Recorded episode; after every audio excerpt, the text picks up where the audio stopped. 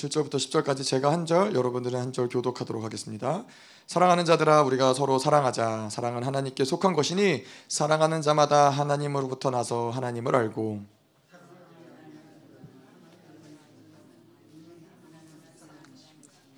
하나님의 사랑이 우리에게 이렇게 나타난 바 되었으니 하나님이 자기의 독생자를 세상에 보내심은 그로 말미암아 우리를 살리려 하심이라. 그 사랑은 여기 있으니 우리가 하나님을 사랑한 것이 아니요 하나님이 우리를 사랑하사 우리 죄를 속하기 위하여 화목 제물로 그 아들을 보내셨습니다. 아멘. 네. 그래서 요한일서에서 이제 이 사랑에 대한 이야기를 쭉 음, 해가고 있는데 특별히 지난주에 믿음에 대한 이야기를 하면서 이 사랑을 받아들이는 것도 사실은 우리가 어떠한 자격이 됐거나 어떠한 노력을 했거나 어, 우리가 어떠한 무엇을 했기 때문이 아니라 예, 예, 하나님의 하나님을 믿는 것이고 그 사랑을 믿는 것이고 또 하나님이 우리를 행하신 것들 행하신 일들을 믿음으로 받아들일 때 또 그 믿음으로 살아갈 때 하나님의 사랑 또한 그 믿음을 통해서 예, 사랑이 부어지는 것을 믿습니다. 자, 그래서 오늘은 이 사랑이라는 것이 어, 사랑과 하나님을 알아가는 것 이것이 뗄래야 뗄 수 없는 어, 부분이라는 것이죠. 그래서 여기서도 우리가 하나님을 안다라고 할때뭐 늘 말씀을 드렸지만 기노스코 예, 하나님을 경험하다. 예, 하나님을 경험한다라는 것은 하나님을 만난다라는 것이죠. 하나님을 만나고 있고 또 이 하나님을 만나고 있는 증거가 무엇이냐? 예, 바로 사랑이라는 것이죠. 하나님을 만나고 있는 사람은 반드시 어, 그 사랑을 받아 받는 것이고 또 그 사랑을 받는 사람들은 예, 그 사랑을 또 어, 행하는 것이고 이러한 영역들이 우리가 내내 요한일서를 통해서 이야기 했던 것이죠. 하나님은 빛이시다. 예, 그 빛을 받아들인 존재는 어둠 가운데 거할 수 없는 것이고 또 하나님은 사랑이신데 그 사랑 사랑과 하나님과 사랑 가운데 있는 자들은 또 하나님을 계속 만나고 있는 예, 그러한 어떤 관계들이라는 것을 이야기했습니다. 자, 그래서 이 어, 여러분들도 잘 아시겠지만 로미오와 줄리엣이라는 이야기가 있잖아요. 이 로미오와 줄리엣이라는 이야기를 보면은 이 로미오라는 이 남자와 줄리엣이라는 이 여자가 서로 사랑을 하죠. 서로 사랑을 하는데 이제 문 제가 있어요. 문제가 뭐냐면은 이 두 가문이 로미오의 가문과 줄리엣의 가문이 서로 원수지간이에요. 그래서 가문에서 부모님들이 또 가문에서 이 두 사람의 결혼을 적극적으로 반대하는 거예요. 그래서 만나지 마라, 뭐 협박하고 회유하고 어떻게 해서든지 만나지 못하도록 예. 만나면은 안 되는 어, 그런 관계이기 때문에 어떻게 해서든지 둘을 갈라놓으려고 두 가문이 열심히 애를 쓰지만은 이, 이 정작 두 사람은 어때요? 두 사람은 서로가 좋은 거죠. 만나면 너무 좋은 거예요. 만나면 너무 좋기 때문에 뭐 그거를 누가 억지로 시켜서 만나느냐? 그렇지 않죠. 그냥 만나고 싶은 거죠. 만나고 싶어서 만나는 거라 뭐 숨어서라도 몰래 뭐 한밤중에라도 숨어서라도 어떤 상황에서도 두 사람이 계속 만나는 거예요. 자 그렇게 이렇게 뭐 척박한 상황, 어, 뭐 가문이 원수지간이고 피해 다녀야 되고 뭐 몰래 만나야 되고 이럼에도 불구하고 그들이 만나고 있다라는 건 뭐예요? 사랑한다라는 거예요. 네. 사랑하기 때문에 그들이 만난다라는 거예요.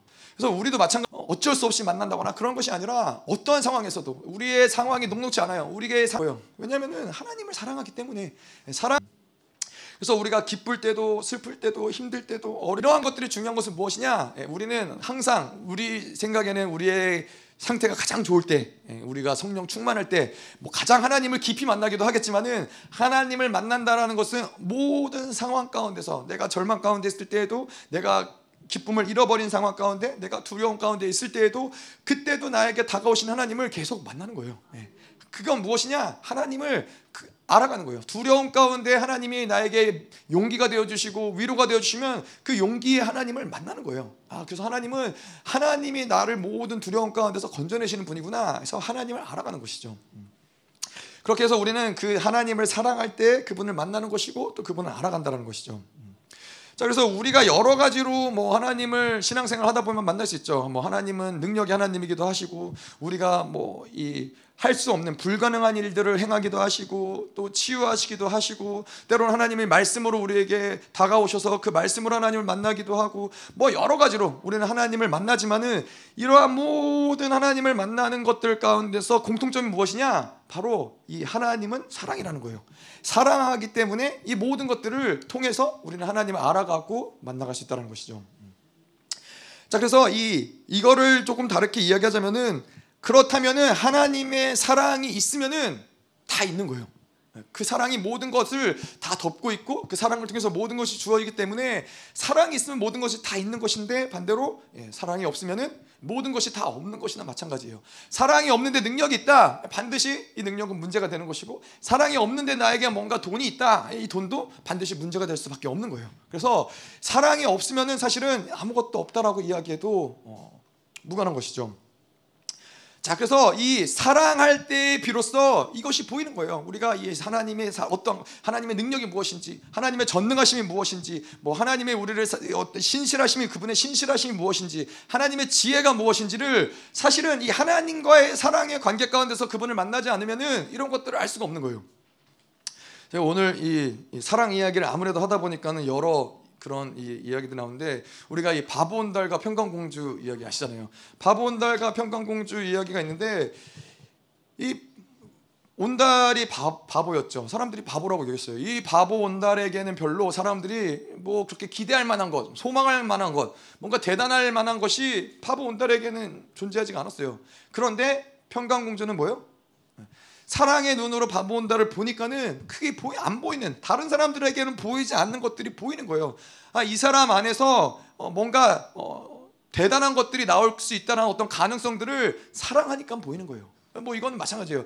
하나님을 바라볼 때에도 그분을 사랑하지 않으면은 뭐 말씀을 볼 때에도 말씀을 사랑하지 않고 하나님을 사랑하지 않으면은 예, 그거는 별로 의미가 없는 거예요. 별로 그것을 통해서 우리가 알 수 있는 것, 우리가 받아들일 수 있는 것이 제한될 수밖에 없다라는 거예요. 근데 사랑하면 보인다라는 거예요. 뭐 부부 관계도 마찬가지죠. 옆에 분들 옆에 앉아 계신 이 남편과 아내를 사랑의 눈으로 보이면은 사랑의 눈으로 보면은 보이는 거예요. 아, 저 사람 안에 저런 좋은 게 있었구나. 아, 저 사람 안에 저런 아름다운 게 있었구나. 이것이 사랑으로 볼 때에 보여진다는 거예요. 네. 사랑으로 보지 않으면은 네, 네. 네, 아멘. 사랑의 눈으로 보지 않으면은 바보 온다라고 사는 거예요. 그냥 남편이 바본 거예요. 사랑의 눈으로 봐야지만 그 안에 무한한 가능성들. 여러분 이 뭐 이거는 인간적인 얘기긴 하지만은 하나님이 왜 인간을 사랑하세요? 우리가 끊임없이 바보 온달처럼 연약하고 부족하고 못났고 죄를 짓고 폐역하고 뭐 하나님을 배신하고 여러 가지 많은 것들이 있지만은 하나님은 사랑이신데 그 사랑의 눈으로 보니까는 그 안에 하나님의 형상이 그 안에 하나님의 아름다운 것들 그 안에 하나님이 사모할 만한 것들이 보이는 거예요. 예. 우리 눈에는 우리가 우리를 온전히 사랑하지 못할 때에는 그것이 보이지 않지만은 사랑을 통해서는 그런 것들이 보인다라는 것이죠. 예. 그래서 예. 혹시 이 바보 온달과 살고 계신 분들 있다면 오늘부터라도 사랑의 눈으로 아내를 남편을 자녀들을 부모를 사랑의 눈으로 보면은 그 인생은 바뀌는 거예요. 나의 인생이 바뀌는 것이고 그의 인생이 바뀌는 것이고 나라의 인생이 바보 온달이 어느 나라 사람이죠? 고구려? 가야? 고구려? 네. 뭐 하여튼 그래서 바보 온다를 통해서 나라를 일으킬 수 있는 이런 어떤 하나님의 놀라운 일들은 사랑을 통해서 만들어진다는 것이죠. 자 그런데 이제 이, 이 사랑이 있으면은 다 있는 것인데 그 우리가 사랑이 굉장히 중요하잖아요. 근데 이 사랑이 우리에게는 모두가 다 동일하게 그 하나님의 놀라운 사랑을 받아들이는데 제한이 되는 부분들이 있다는 거예요. 그게 사실은 우리에게 어려운 것이죠. 사랑을 잘 받아들이지 못하는 것이 사실 우리의 신앙생활에 있어서는 가장 핵심적인 부분이에요. 사랑을 받아들이는 것이. 그래서 이 받아들이지 못하는 영역들을 어떻게든지 계속해서 그것들을 풀어내야 되고 애써야 되고 하나님의 사랑을 하나님의 이 선하심을 받아들일 수 있는 모든 어떤 이런 조치들을 행해야 되는데 많은 많은 경우 이 신앙생활에 대해서 뭔가 지난주에도 이야기했지만은 하나님의 사랑을 받아들이는 것에 초점을 맞추기보다는 일반적인 교회에서는 어떠한 섬기는 것, 행위를 행하는 것, 뭐, 어, 뭐 어떤 뭐 그런 모습, 행위들을 통해서 신앙생활의 모습들을 만들려고 하는 것이죠. 근데 이 사랑이 없으면은 이 모든 것들이 결국은 다 아무런 의미가 없다 그런 것이죠. 자, 그런데 우리가 이 그래서 이 사랑의 통로 너무나 잘 알고 있잖아요. 디모데 전서 우리가 1장 5절에서 이야기하고 있는데 이, 이 성경에서 사랑의 통로다라고 이야기하는 구절은 여기밖에 없어요. 디모데 전서 1장 5절에 하나님이 구체적으로 이 정결한 마음, 선한 양심, 거짓 없는 믿음 이 세 가지 통로를 통해서 사랑이 흘러간다라고 구체적으로 그 사랑의 통로라고 이야기한 곳은 여기밖에 없다라는 거예요. 음. 자, 그래서 이 통로들이 막혀 있으면은 이 통로들이 좁혀져 있거나 막혀 있거나 이러면은 하나님의 그 사랑은 계속해서 부어지지만은 우리가 받아들일 수 있는 사랑은 한계적일 수밖에 없다라는 거예요. 음, 제한될 수밖에 없다라는 거예요. 자, 그래서 이 우리가 이 뭐 지난주에도 이야기했지만은 왜 이것이 사랑의 통로인가? 청결한 마음, 청결한 마음이라는 것은 우리의 사고와 관련된 것이죠. 우리의 생각, 뭐 마음 이거를 어, 또는 사고라고 표현을 할 수도 있고 이 사고를 포함하고 있다라고 할 수도 있고 또 사고 안에는 우리의 감정과 의지와 예, 우리의 이 뭐죠 어, 사고를 생각 예, 생각을 포함하고 있는 것이 이 모든 것이 사고인데 마음이 청결하지 않다라는 것은 결국엔 무엇을 이야기하냐면은 우리 안에 여러 가지 세상의 것들이나 더럽혀진 것들이나 어떤 세상을 통해서 받아들여진 어떤 영향받은 감정들이나 어떤 영향받은 의지들이 우리 안에 있을 때에는 하나님을 볼 수가 없는 거예요. 청결한 마음이 뭐예요? 청결한 마음이 청결한 자는 복이 있나니 하나님을 볼 것이라고 그랬는데 이렇게 모든 사고가 더러워진 상황에서는 하나님을 볼 수 없는 것이죠.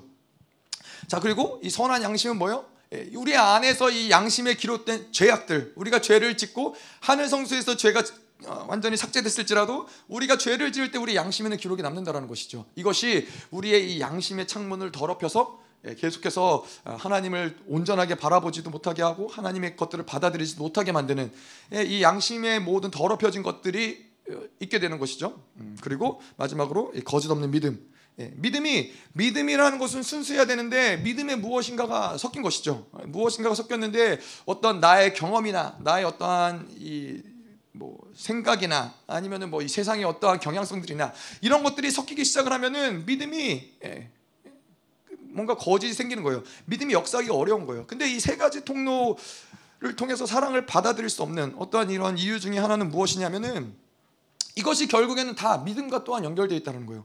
우리가 이 청결한 마음, 이 아까 지난주에도 이야기한 대로 이 바벨론으로 살아갈 때에는 어떠한 이런 이 세상의 것들을 계속 받아들이는 상태죠. 세상이 주는 것들, 뭐 이 세상이 규정하는 행위로 살아가는 모든 것들을 받아들이고 있는 상태이기 때문에 이 마음에 이런 그렇기 때문에 이 청결한 마음을 계속 유지하는 것이 중요하고 이 죄책감이나 정죄감이나 뭐 이런 이런 원수의 고수가 이것을 해결하려고 하는 애씀들이 나오게 만든다는 것이죠. 예, 하나님의 의는 우리가 그 예수 그리스도의 십자가에 죽으신 삭감을 받는다. 이것은 무엇이냐면은 뭔가 그것을 내가 행위로 해결하고자 하는 뭔가 그것을 나의 어떠함으로 해결하고자 하는 에너지가 같이 죄책감과 정죄감과 함께 들어온다라는 것이죠. 자, 거짓 없는 믿음도 마찬가지고 이 모든 것들이 우리로 하여금 이 믿음으로 살아간 거듭난 존재로서 믿음으로 살아가야지만 어, 이런 하나님의 사랑을 받아들일 수가 있는데 거듭난 존재 이 믿음으로 살아가는 존재가 아닌 바벨론으로 살아가는 흐름들을 계속 이 세 가지 통로가 막혔을 때는 만들어질 수밖에 없다는 것이죠. 자, 그래서 이것은 이 사랑의 통로라고 우리가 이야기를 하지만은 그냥 단지 사랑이 부어지는 통로일 뿐만 아니라 이것은 하나님의 모든 것들을 부어주시는 통로가 바로 이 디모데전서 1장 5절의 통로라는 거예요. 그래서 이러한 것들을 우리는 항상 깨어서 아침마다 저도 아침마다 기도하는 것이 바로 이 세 가지의 통로들을 늘 점검하고 늘 기도하는 거예요. 필연적으로 우리가 세상에서 살다 보면은 세상에서 들었던 얘기 또 누군가에게 들었던 얘기 또 그 얘기들로 인해서 내 마음이 상했던 것들 감정이 상했던 것들 이런 것들을 계속 예수의 피로 씻어버리고 보혈로 덮어버리고 하나님께 올려드리고 이런 것들을 계속해서 깨끗하게 정결하게 하고 이 세 가지 통로들이 깨끗해졌을 때 하나님의 은혜 보좌 앞으로 나아가서 그분의 사랑과의 교제가 온전해질 수 있는 것이죠. 자, 그래서 이 7절, 8절은 사랑은 하나님을 아는 증거다. 뭐 이런 것을 이제 저희가 어, 볼 거란 말이에요. 사랑하고 있다면 우리는 사랑을 통해서 하나님을 계속 알아가는 과정인데 인간의 측면에서 이야기하자면 그런 거죠. 인간의 측면에서는 하나님이 인간을 창조하실 때 창조하신 어떠한 이 목적, 우리가 존재하는 어떤 목적 자체가 무엇이냐면은 사랑을 받아들이는 것이고 또 사랑을 통해서 하나님을 알아가는 거예요. 그러니까 인간의 창조신 목적 자체가 거기에 있다라는 거예요. 그분이 왜, 왜 그래요? 우리 그분이 사랑이시기 때문에 예, 사랑의 대상이 필요하셨고 그래서 인간을 창조하신 것이죠. 창조의 목적 자체가 그분의 사랑은 그분과의 사랑의 교제를 하는 게 창조의 목적이라는 거예요. 자, 그래서 이렇게 하나님의 사랑을 알아가는 것이 중요한 것이고 또 근데 하나님의 측면에서는 하나님은 사랑이세요. 예. 하나님은 뭐뭐 뭐 이렇게 이야기하기 어렵겠지만은 하나님 무엇으로 만들어졌냐? 하나님이 어떠한 것으로 구성이 되었냐? 그 존재가 어떤 것으로 만들어졌냐? 뭐 그냥 이것을 비유로 이야기하자면은 하나님이라는 존재는 모든 것들이 100%가 다 사랑으로 만들어졌다는 거예요. 그 어떤 것도 사랑이 아닌 것이 없는 거라는 거예요. 그래서 사랑이라는 재료를 통해서 만들어졌기 때문에 그분은 사랑할 수밖에 없는 존재다. 음. 예. 자, 그래서 이 하나 우리는 사랑을 받는 것이 우리 존재의 목적이고 또 하나님은 사랑이시기 때문에 사랑을 하는 것이 또 그분의 목적이고 예. 그래서 이러한 어떤 이 하나님과 우리의 조합을 가지고 살아가다 보면은 우리가 필연적으로 믿어야 될 믿어야 될 명제가 무엇이냐면은 하나님은 사랑이시다. 네, 하나님은 사랑밖에 하실 수 없다. 이것을 받아들이는 게 중요한 거예요. 그래서 어떠한 상황에서도 어, 이러한 것을 명제로 삼는 사람들에게 있어서는 어떠한 상황에서도 하나님이 사랑이시라는 것을 의심하지 않는 거예요. 어떠한 상황에서도 하나님의 선하심을 의심하지 않는 거예요. 음. 결핍이 와도 인생 가운데 고난이 와도 어려움이 와도 아 하나님은 사랑이시구나. 이거를 믿으면 어떻게 돼요? 이걸 믿으면은 그렇게 인생이 흘러가는 거예요. 네. 자, 그 우리가 재미난 것은 무엇이냐면은 우리는 너무나 당연하게 이 세상에 돌아가는 어떤 우주의 질서들 있잖아요. 뭐 해가 지고 해가 어, 해가 뜨고 해가 지고 뭐 어, 달이 초승달에서 보름달로 변화가 되고 어, 뭐 썰물이 오고 밀물이 가고 뭐 이러한 모든 자연의 법칙들 우주의 법칙들을 의심하지 않아요. 너무나 자연스럽게 이 모든 것들을 받아들인단 말이에요. 그걸 철저하게 믿는단 말이에요. 오늘 우리가 잠을 자고 내일 아침이 되면 반드시 해가 뜰 거라는 걸 의심치 않는다는 것이죠. 그런데 재미난 것은 이 모든 우주의 질서를 세우시고 만물을 창조하신 하나님에 대해서는 그분이 사랑이신데 그 사랑을 의심할 때가 있다는 거예요.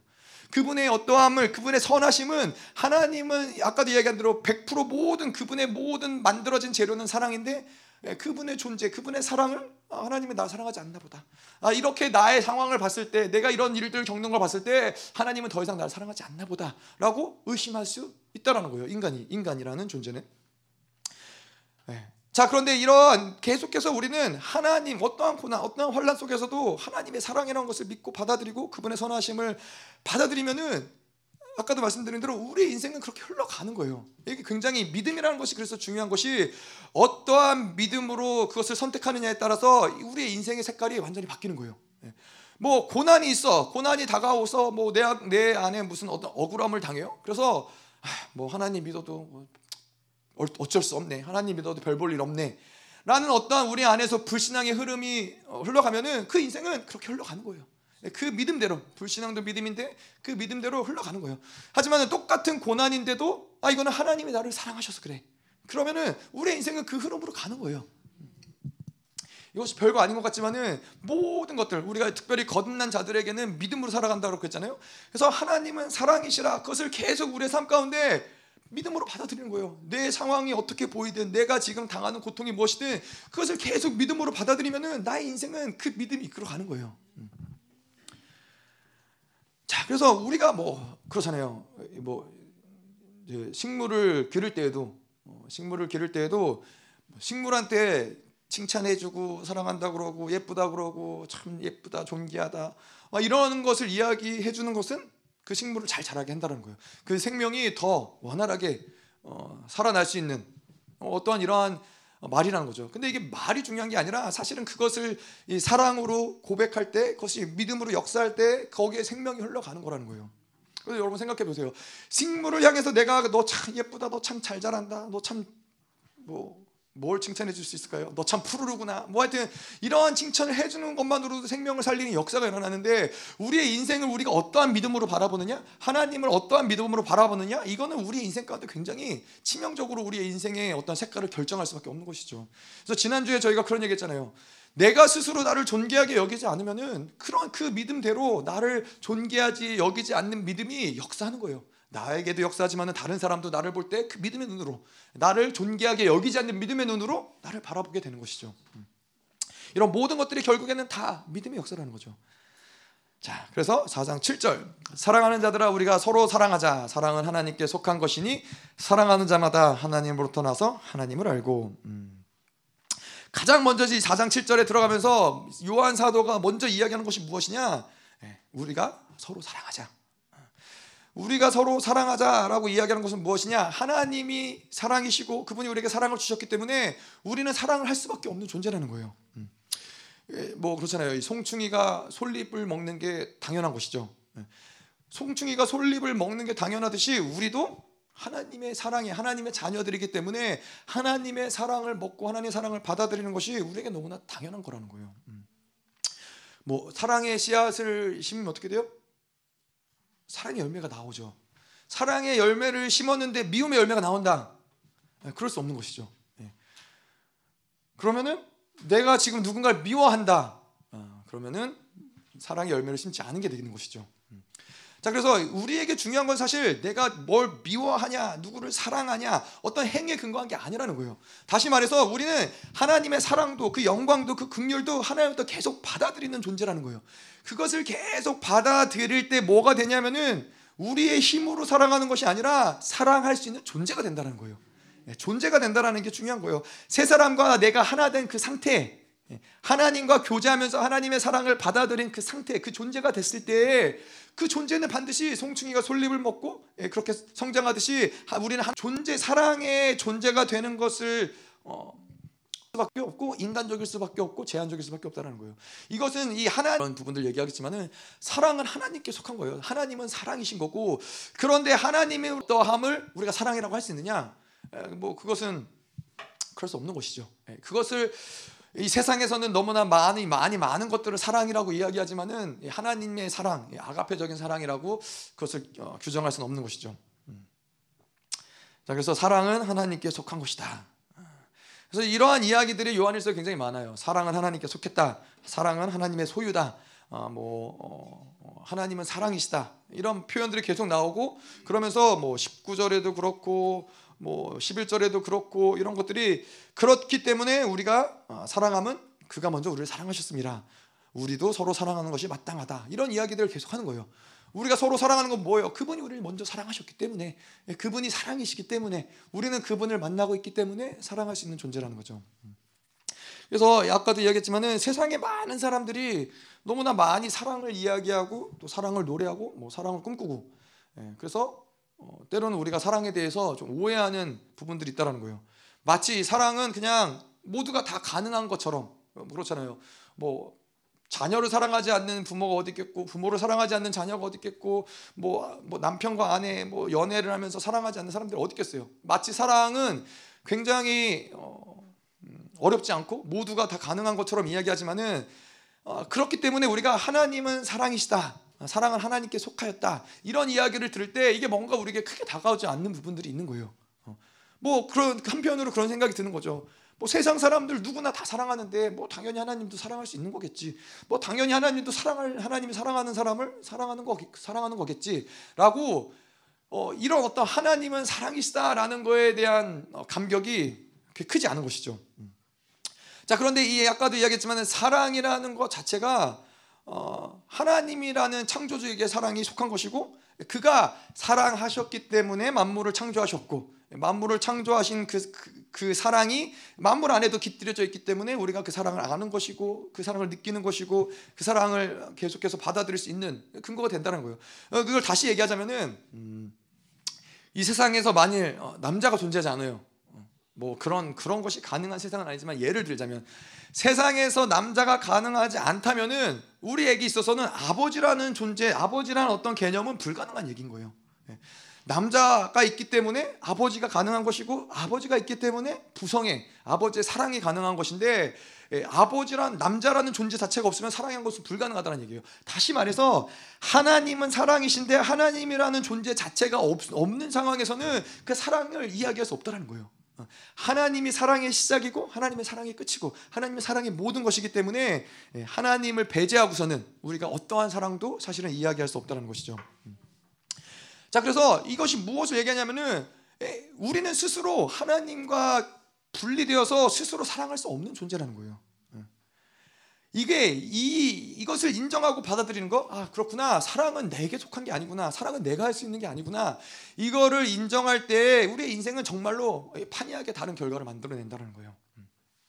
자, 그래서 하나님이 사랑하셨기 때문에 우리에게 생명을 주셨고 우리를 창조하셨다라면 그것은 무엇을 얘기하냐면은 그 하나님의 사랑으로 우리를 만드셨기 때문에 그 사랑은 반드시 우리를 끝까지 책임지신다라는 거예요.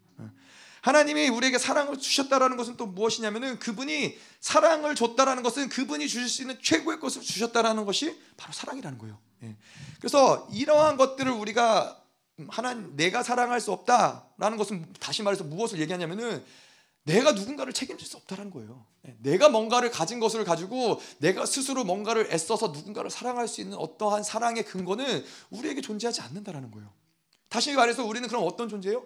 하나님이 주시는 것들을 받아들이고 살아갈 수밖에 없는 존재라는 거예요. 하나님의 사랑을 받아들여야 되고 그 사랑을 통해서 하나님이 우리의 인생을 책임지시는데 사랑을 주셨기 때문에 그분이 우리에게 다른 다른 어떤 것, 뭐 돈이 필요하면 하나님이 돈을 주시는 것이고 하나님이 건강을 필요하면 건강을 주시는 것이고 능력이 필요하면 능력을 주시는 것이고 이 모든 것들이 그분이 이 사랑을 주셨기 때문에 이 모든 것들을 주신다라는 것을 받아들이는 존재라는 것이죠. 음. 자, 그래서 이 교회를 생각할 때에는 교회는 어떠한 착한 사람들, 뭐 아니면 인생을 성공하게 도덕적으로 어, 뭐 이렇게 좋은 인생을 살 수 있도록 도와주는 곳이 교회가 아니에요. 교회는 교회의 목적은 무엇이냐면은 하나님의 자녀들을 불러서 어, 그 실질적으로 하나님의 영광스러운 자녀다운 삶을 살 수 있도록 만들어낸 것이 바로 교회라는 거예요. 자, 그래서 이러한 것이 그 교회에서 그렇다면 가장 중요한 게 뭐예요? 이 어, 우리 안에서 하나님의 이 영광스러운 자녀의 모습, 왕의 자녀의 모습이 드러나는 것이 중요한데 이것이 어떻게 가능하냐? 어, 이거는 1차적으로는 계속 그 영광과 존귀를 받아들이는 게 중요해요. 음. 어떠한 시간까지는 우리가 그 존귀가 내 안에서 드러나느냐, 왕적인 권세가 내 안에서 드러나느냐, 이거는 1차원적으로 그렇게 중요한 문제는 아니에요. 더 중요한 건 뭐냐면은 지금 그 사랑을 내가 받아들이느냐? 이런 하나님이 부여하시는 하나님이 주시는 것, 하나님이 주시는 권세, 하나님이 주시는 능력, 예, 그런 왕이 주시는 것들을 계속 받아들이는 상태냐? 이게 중요한 거라는 거죠. 그렇게 해서 우리가 이 송충이가 솔잎을 계속 먹다 보면은 어, 어느 순간이 되면 어떻게 돼요? 애벌레가 애벌레가 계속 그 뭐 솔잎을 먹다 보면은 어느 순간이 되면 나비가 되는 거예요. 송충이가 내가 언제 어떻게 해서 나비가 될지 내가 어떻게 노력을 해서 이, 이, 탈피를 해서 나비가 될 것인지 그것을 고민하지 않는다는 거예요. 그냥 그 존재 하나님이 그런 존재로 부르셨기 때문에 솔잎을 먹으면 어느 순간 나비가 된다는 거예요. 우리도 마찬가지로 교회를 통해서 하나님이 계속 왕의 자녀의 권세, 이, 이 황금의 기름 부심, 하나님의 말씀 이러한 것들을 계속 받아들일 때 어느 순간이 되면은 하나님 왕의 이러한 어떠한 어떠함들이 우리 안에서 드러난다는 거예요. 뭐 그런 얘기가 있잖아요. 일벌들도 계속 로얄 제리를 먹으면은 예, 어느 순간에 그들이 여왕벌이 된다라는 거예요. 예, 그것이 바로 이 교회 교회를 하나님께서 세우신 목적인 것이고 그것이 우리 교회를 통해서 우리가 나아가야 될 방향성이라는 것이죠. 음. 자, 그래서 우리가 이 인생이 이 사랑이 하나님께 속한 것이라는 것을 모를 때 우리의 인생은 자꾸만 내가 무엇인가를 책임지려고 그래요. 내가 누군가를 책임지려고 그러는 거예요. 어, 그런데 이러한 것들이 결국에는 우리로 하여금 자꾸 인생을 어렵게 만들어요. 인생을 육체의 빚을 지게 만든다는 거예요. 자녀를 내가 책임져야 되고, 어, 뭐 가정을 내가 책임져야 되고, 어, 뭔가 내가 베풀 수 있어야 되고, 이러한 내가 뭔가를 책임진다라고 착각하는 데서 인생의 비극이 시작이 된다는 거예요. 예. 우리는 육체의 짐을 지고 살아갈 존재들이 아니에요. 우리는 어떠한 것도 내 스스로 책임질 수 없을 뿐만 아니라 책임지는 것은 우리의 인생과는 거리가 먼 거예요. 예. 하나님을 의지하고 하나님을 바라보고 하나님 주시는 것들을 받아들이고 사는 존재들이지 내가 스스로 뭔가를 책임진다. 이것은 인간을 창조하신 하나님의 목적과 어긋난 삶을 살아가기 시작하는 것이죠. 자, 그런데 반대로 바벨론은 거꾸로 이야기하죠. 너가 열심히 노력해서 너의 가정을 네가 책임져야 되고 너의 자녀를 책임져야 되고 너의 인생을 책임져야 되고 이러한 모든 것들이 우리에게는 계속 육체의 빚을 지고 살아가게 만들어요. 근데 이런 육체의 빚을 지고 살아가면 뭐 어떻게 돼요? 하나님의 존귀를 받아들일 수가 없다라는 데 문제가 있어요. 예. 자, 그래서 인간은 인간에게는 어떠한 것을 스스로 사랑하거나 책임질 수 있는 존재가 아니라는 거예요. 어. 하나님이 이 어디죠? 호세아서에서 보면 그러잖아요. 하나님이 사랑을 주시고 의를 주셨어요. 사랑을 주시고 의를 주셨다는 건 무엇이냐면은 하나님이 항상 그분은 사랑을 우리 인간을 향한 사랑은 사랑을 주시고 의를 함께 주신다는 거예요. 근데 그것은 왜 그러냐면은 인간이 어떠한 상황에서 연약함을 통해서 악을 통하여 어둠을 통하여 죄를 짓고 넘어질 때에도 하나님은 그 모든 상황들을 다 책임질 수 있는 의를 허락하신다는 거예요. 의를 주셔서 그 사랑을 받아들일 수 있는 상태, 의를 주셔서 하나님께 나아올 수 있는 상태를 하나님 만드시겠다는 거예요. 다시 말해서 내가 너를 끝까지 책임지겠다는 거예요. 어떠한 상황에서도 내가 너를 사랑할 수 있는 그 의를 예수 그리스도가 이 땅에 오심으로써 주셨다는 것이죠. 이제 다 여기서부터 인생은 비극이 시작돼요. 그냥 뭐 사실은 뭔가 나의 인생을 책임질 필요 없구나. 내가 뭔가 나의 자녀들을 책임질 필요 없구나. 어떻게든 내가 책임지려고 자녀 인생을 내가 책임지려고 학원을 몇 개를 보내고 뭐 돈을 내면서 어떻게든 자녀의 인생을 책임지려고 그렇게 해서 자녀의 인생을 책임져줘요? 네, 그렇지 않잖아요. 그거 불가능한 존재라는 거예요. 음. 자, 이럴 때 내가 스스로 누군가를 사랑하려고 하고 책임지려고 할 때 그때는 내 인생도 망가지지만은 그 상대방의 인생도 망가지는 거예요. 인생의 비극인 것이죠. 음. 그래서 우리가 깨달아야 될 거는 이 다, 우리는 달과 같은 존재라는 거예요. 우리는 스스로 빛을 발하는 자들이 아니에요. 예. 태양의 빛을 받아들여서 그 태양의 빛을 반사하는 것이 달인 것이지 스스로 달이 빛을 발, 발 이게 뭐죠? 이 발산을 하려고 그러면은 불가능한 거예요. 그 달은 평생 동안 빛을 발사, 발, 반사할 수 없는 것이죠. 예. 그래서 우리도 마찬가지로 우리는 계속 뭐가 중요해요? 그래서 그 사랑을 계속 받아들이는 게 중요해요. 사랑을 받아들여야 흘려보내죠. 사랑을 받아들여야 그 사랑을 반사를 시키죠. 그래서 교회에서 이 말씀과 예배를 통해서 하나님의 사랑을 계속 받아들이는 것이 단지 그냥 그것이 나에게 어떠한 이 위로와 만족감을 주기 때문이 아니라 그 사랑을 받아들일 때 하나님의 형상을 닮아가는 것이고 사랑의 하나님의 온전함으로 우리가 나아가는 것이고 우리가 그것을 통해서 세상을 사랑할 수 있는 것이고 다른 누군가를 사랑할 수 있는 것이죠. 어렵지 않잖아요. 사랑을 받으면 되잖아요. 사랑을 받아들이는 것만큼 좋은 게 어디 있어요? 누가 나를 사랑한다고 해주고 누가 나와 함께 있다 하고 싶어 해주고 예, 그런 거 좋지 않으세요? 귀찮으세요? 아, 귀찮아. 혼자 있고 싶은데 어? 자꾸 이렇게 들러붙어 있고 그러면은 근데 이참 이게 하나님의 사랑을 받아들이면 되는데 참 그게 어렵다라는 게 신기하죠. 세상 사람들에게는 불가능한 얘기죠. 예, 일단은 사랑이 느껴지지도 않으니까 일단은 사랑이 무엇인지 알 수도 없기 때문에 그렇다는 거죠. 자, 계속 볼게요. 사랑하는 자마다 하나님으로부터 나서 어, 하나님을 알고. 자 여기서 사랑하는 자가 됐다라는 것은 결국에는 우리가 요한일서의 계속 흐름 가운데서 이야기한 것처럼 하나님으로부터 예, 새 사람, 새 사람은 하나님으로부터 온 사람인 거예요. 예, 그래서 이 하나님부터 왔기 때문에 그 사람은 하나님을 아는 것이죠. 그 예를 들어서 이제 뭐 그런 거예요. 이 가문 대대로 그런 집안이 있을 수 있잖아요. 가문 대대로 이 가문은 힘이 장사예요. 아버지도 힘이 장사인데 예, 아들이 아들을 낳는데 그 아들도 힘이 장사인 거예요. 그런 집안들이 있더라고요. 뭐 아버지가 아버지가 굉장히 똑똑한데 아들을 낳고 보니까는 아들도 굉장히 똑똑한 뭐 이런 이런 것들 있잖아요. 그래서 마찬가지로 이 힘이 장사인 걸 보니까는 분명히 이 아들이 맞는 거예요. 아버지고 아버지가 장사고 아들이 힘이 장사인 거 보니까 분명히 그 아들이 아버 그 아들 아버지의 아들이 맞는 거예요. 저희 아이들을 보통 사람들이 그러더라고요. 어, 누가 아버지인지 얘기 안 해도 알겠다고. 네. 아버지와 자녀들은 닮았기 때문에 보면 아는 거예요. 마찬가지로 우리가 사랑하는 걸 보니까는 우리가 그 하나님의 자녀, 아버지의 자녀인 것을 안다라는 거예요. 그것이 바로 새 사람이라는 것이죠. 우리는 하나님의 사랑을 받아들이고 그 사랑을 할 때 누가 말하지 않아도 아 저 사람은 하나님의 자녀구나. 저 사람은 소위 이 세상에서 하나님을 알지 못하고 성경을 알지 말씀을 알지 못하는 사람이라도 그러한 사랑을 흘려보낸 사람들을 보면은 아 하나님이 존재하시는구나. 하나님이 분명히 살아 살아 계시는구나. 이런 것들을 그 사랑 그 사람을 통해서 흘러나가는 사랑을 어, 보면서 인정할 수밖에 없다라는 것이죠. 닮았기 때문에 그 사랑이 인간적인 어떤 사랑이 아니라 하나님으로부터 온 사랑이기 때문에 누구든 그 사랑을 보면 하나님을 알 수밖에 없다라는 거예요. 음. 자, 그래서 이 우리가 이 세 사람의 상태를 어떻게 하면 유지하느냐? 그 사랑을 계속 받아들이는 상태가 바로 이 세 사람의 상태인 거예요. 끝으로 이렇게 사랑을 받아들이는 상태가 또 하나님을 알아가는 상태라는 것이죠. 아까 이야기한 대로 저희가 어, 아버지가 힘이 장사예요. 그런데 음, 나도 힘이 장사죠. 그러면은 닮았잖아요.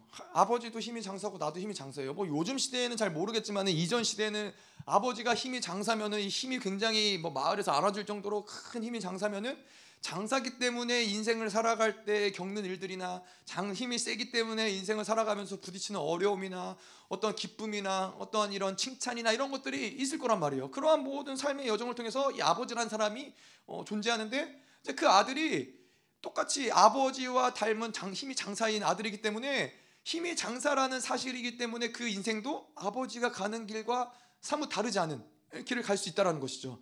뭐 요즘 시대에는 좀 다르지만 예전에는 더 그랬죠. 뭐 특별히 아버지가 뭐 농사꾼이면은 자녀들도 대부분 농사 농사를 했고 아버지가 뭐 대장장이면은 뭐 자녀들도 대장장이를 했고 그렇기 때문에 아버지가 힘이 장사인데 이 아들도 그렇게 아버지의 이 힘센 장사의 어떤 DNA를 가지고 인생을 살아가다 보면은 무엇을 알아가게 되냐면은 아버지를 알아가게 되는 거예요. 아, 아버지의 인생도 이런 어려움이 있었겠구나. 아, 아버지가 저렇게 하실 수밖에 없는 이유는 아, 이런 것들 때문에 그렇구나. 안다라는 거예요. 마찬가지로 우리가 이 하나님의 사랑을 받아들인 존재로서 그 사랑을 가지고 살아가면은 하나님을 알아갈 수밖에 없다라는 거예요. 하나님을 아 이러한 상황에서 왜 하나님이 이렇게 일하실 수밖에 없는지 그것이 이해가 되는 거예요. 아 왜 하나님이 우리에게 이렇게 다가오실 수밖에 없었는지가 그것이 보이는 거예요. 우리 안에도 그 사랑이 있기 때문에. 자, 그래서 이 고린도후서에서도 보면은 하나님은 계속 그분을 드러내세요. 예. 하나님은 하나님을 안다라고 했을 때는 우리가 애써서 하나님을 알아가는 게 아닌 거예요. 예. 사랑도 우리가 그분의 사랑을 받아들이는 것이고 영광도 그분의 영광을 받아들이는 것이지만은 하나님을 알아가는 것도 내가 뭔가 애써서 하나님을 공부하고 하나님을 알아가는 게 아니라 중요한 건 뭐예요? 예, 뭐, 뭐 하나님을 알기 위해서 노력할 수 있어요. 근데 아무리 노력하고 내가 아무리 애쓴다고 그래도 하나님 자신이 그분을 드러내시지 않으시면은 하나님을 알 수 있는 방법이 없는 거예요. 하나님을 알 수 있는 인간이 하나님께 나아갈 수 있는 길은 예, 하나님이 자신을 드러내지 않고서는 불가능하다는 거예요. 근데 그 창조주, 그분은 창조주시기 때문에 어떻게 해요? 계속 그분은 자신을 드러내신다는 거예요. 계속 우리에게 다가오신다는 거예요. 음. 자, 그래서 이 다윗도 그런 고백들을 하지만은 예, 이 시편에 보면은 하나님이 다윗을 어, 찾아가세요. 하나님 다윗을 찾아가시는 뿐만 아니라 그분의 생각을 하나님의 생각을 계속 다윗, 다윗에게 알게 하세요. 그분의 영광을 계속 다윗에게 예, 보게 하세요. 하나님이 이 여러분 생각해 보세요. 그때도 뭐 우리가 우주에 대해서 잠깐 이야기했지만 우주는 정말 광활하고 크고 넓, 넓고 예, 계속 쉴 새 없이 팽창되고 지금도 확장되고 있는 것이 우주이고 이 우주 그 우주를 비교했을 때 우리라는 존재는 정말 이 먼지보다도 작은 존재라는 거예요. 예, 제가 보니까는 이게 되게 놀라운 게 이 어떤 영상을 누가 만들었는데 지구에서부터 나라는 어떤 한 사람의 사람으로부터 계속 멀어지는 거예요. 멀어져서 지구 위에까지 저 은하계 위에까지 저 위에까지 근데 끝도 없이 나가는 거예요. 끝도 없이 정말로 나라는 존재가 나라는 존재가 문제가 아니라 이 지구가 있는 은하계조차도 먼지처럼 보일 만큼 저 멀리 가는 거예요. 그런데 놀라운 건 뭐예요?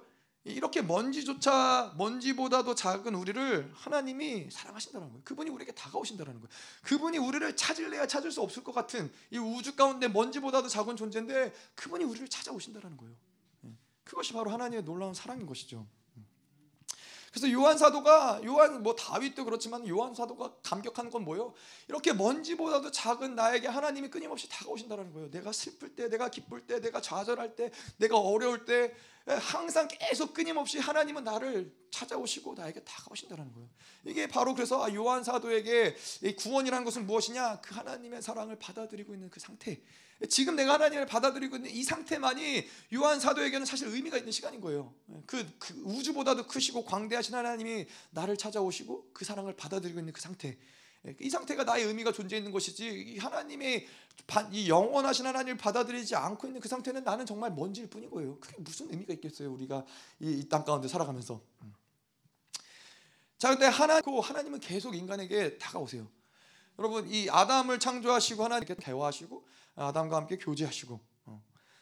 자 그렇게 하나님이 아담에게는 찾아 이것은 뭐 그때에는 그랬는데 지금은 그렇지 않을 수도 있죠. 아니라는 거예요. 왜냐하면은 교제하기 원하시고 우리와 동행하시고 함께하시기 원하시는 거기 때문에 그거는 그 6천 년 전에 아담과 함께 있을 때나 지금이나 변함 없으시다는 거예요. 지금도 여전히 하나님은 우리를 계속 찾아오신다라는 것이 그것이 바로 진리라는 것이죠. 음. 왜, 왜 우리가 그렇게 얘기할 수 있어요? 왜 하나님이 불변하신 하나님이에요? 하나님의 불변하신다. 하나님 변하지 않으신다. 하나님은 영원히 동일하시다. 인간을 향한 하나님의 목적도 동일하시고 불변하시다. 이것을 왜 우리가 얘기할 수 있냐면은 하나님은 항상 이 그 모든 계획과 섭리하심이 항상 이 최고치, 항상 극치에 있기 때문에 그래요. 더 이상 변화될 수 없는, 더 이상 좋아질 수 없는, 더 이상 뭔가 그, 그 이상의 것이 존재하지 않는 그 극치의 상태를 하나님이 유지하고 그 극치의 상태로 우리를 사랑하시고 그 극치의 상태로 우리를 창조하셨기 때문에 그것이 변화될 수가 없는 거예요. 네, 변화될 수가 없다라는 거예요. 그래서 지금은 지금도 그분은 우리에게 계속 다가오신다는 거죠. 그런데 생각해 보세요. 아담뿐만 아니라 우리는 뭐예요? 우리는 예수의 피가 그, 그 보혈이 하나님의 독생자 아들의 보혈이 우리 안에 존재하는 자들이에요. 근데 하나님 우리에게 다가오지 않으시겠냐고. 네, 하나님이 우리에게 계속해서 다가오시고 말씀하시고 사랑하지 않으실 이유가 조금도 없다는 것이죠. 그래서 그걸 믿는 거죠. 아, 하나님이 나를 사랑하시는구나. 하나님이 나에게 다가오시는구나. 예, 그것을 믿을 때 우리는 눈을 열면 하나님을 받아들일 수 있는 거예요.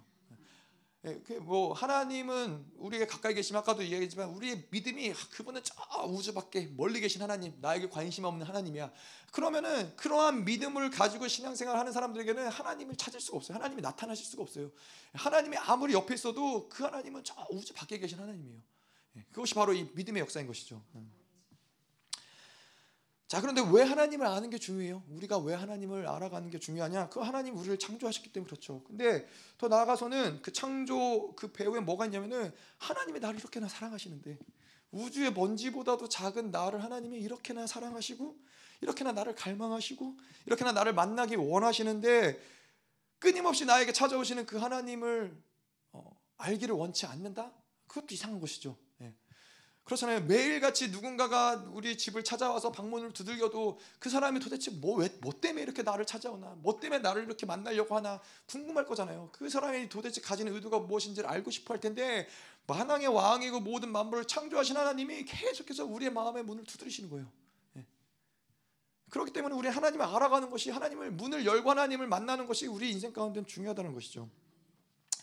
자, 또 왜 그것이 우리의 인생 가운데 중요해요? 그분은 지구의 지선이시고 완전하시고 최고의 하나님이기 때문에 그렇다는 거예요. 그분을 알아가는 것이 인생에서 가장 행복한 일이고 가장 중요한 일이고 가장 최고의 일인 거예요. 네. 그거 그게 사실 인생에 정말로 별거 없습니다. 네. 뭐, 뭐 돈을 많이 벌어봐도 다 그 인생이 그 인생인 거니고 그렇잖아요. 내가 여러분 생각해 보세요. 내가 100만 원이 있어요. 그 100만 원이 있어서 그 100만 원으로 하루를 뭐 살아갈 수 있죠. 뭐 1000만 원이 있어요. 뭐 100만 원을 쓰고 하루 동안 100만 원을 쓰고 1000만 원을 쓰고 뭐 이거는 큰 차이가 있을 수 있겠죠. 그런데 예를 들어서 내가 어뭐 천억 있어요. 그리고 내가 1조가 있어요. 그것을 내가 아무리 천억이 있고 1조가 있어도 하루아침에 내가 그것을 다 쓸 수 없어요. 하루 동안 내가 쓸 수 있는 어떠한 이 액수는 제한되어 있다는 거예요. 뭐 내가 천억을 매일 똑같이 쓴다고 하면 그 인생이 즐겁고 행복하겠어요? 별로 의미가 없는 거예요. 재미가 없는 거예요. 인생은 돈이 많아도 별로 큰 의미가 없고 없어도 별로 그것이 인생의 어떠한 것을 결정하지 않아요. 예, 우리가 다 아, 우리가 다라고 그러긴 그렇지만 여러분들이 다 인생을 오래 살아보셨지만은 인생에서 뭐가 아, 이거는 정말 인생에서 너무너무 재밌고 너무너무 기쁘고 이거는 놓치면 안 되고 인생에 이런 것은 사실 별로 없잖아요. 예. 사람을 만나는 것도 뭐 어떤 뭐 돈을 버는 것도 뭐이 세상에서 근데 인생 가운데 가장 행복하고 중요한 일이 무엇이냐? 하나님을 알아가는 거라는 거예요. 예. 하나님이 우리를 그렇게 만드셨기 때문에 우리 안에 하나님을 알고자 하는 하나님을 찾고자 하는 그런 갈망함을 우리 안에 하나님께서 만드셨기 때문에 그분을 알아갈 때 우리는 기뻐 기뻐할 수밖에 없다라는 것이죠. 음. 그래서 인생은 내가 결국에는 어떠한 존재인가를 알아가는 게 중요하다는 거예요. 내가 얼마나 존귀하고 얼마나 사랑받는 존재이고 근데 그걸 어떻게 하느냐? 나를 가장 사랑하시는 그 하나님을 통해서 나의 가치를 나의 존재를 알아갈 수 있다는 거예요. 어. 여러분 뭐 이거 그렇잖아요. 이 어, 행복한 가정에서 태어난 아이들이 아버지의 사랑을 받고 엄마의 사랑을 받고 아무것도 하지 않지만은 예, 엄마가 와서 사랑해주고 예뻐해주고 막 그 자녀들을 보면서 눈이 눈에서 막 꿀이 떨어지고 아버지가 막 안아주고 이 아이가 얼마나 행복하겠어요. 이 아이가 뭐 아, 엄마 아빠의 사랑이 너무 좋지만 그래도 나는 우유를 더 먹고 싶어. 나는 뭐 더 좋은 우유를 먹고 싶어. 아니면 뭐더 좋은 장난감을 갖고 싶어. 이게 그렇게 문제되지 않는다라는 거예요. 왜 이러한 것들이 문제가 돼요? 우리가 인생을 살아가는데 돈이 문제가 되고 차가 문제가 되고 집이 문제가 되고 사람이 문제가 돼요? 하나님의 사랑을 받아들이지 않기 때문에 그래요. 그 사랑을 알지 못하기 때문에 이게 문제가 되는 것이고 이것을 얻고자 하는 것이지 하나님을 받아들이고 그 사랑을 받아들이면은 어, 그 그것만큼 행복한 게 없는 거예요. 어, 그것은 계속 그 사랑을 받아들일 때 더불어서 내 안에서 일어나는 건 뭐냐? 나의 존재, 나의 어떤 존귀는 계속 올라가는 거예요. 아, 내가 이렇게나 존귀한 존재였어? 아, 내가 이렇게나 영광스러운 존재였어? 내가 이렇게나 하나님이 나를 존귀하게 여기셔? 이것이 나의 인생 가운데 그것보다 더 큰 기쁨은 없다라는 것이죠. 그 뭐 뭐 이 수산시장에 가도 그렇고 뭐 미술 미술 물 미술품을 사러 가도 그렇고 어, 경매를 하잖아요. 경매를 할 때 경매에서 그 물건 값을 매기잖아요. 음. 그 물건의 진정한 가치는 그 경매할 때는 뭐 사실은 뭐 미술 작품이 어떤 정해진 가격이 없잖아요.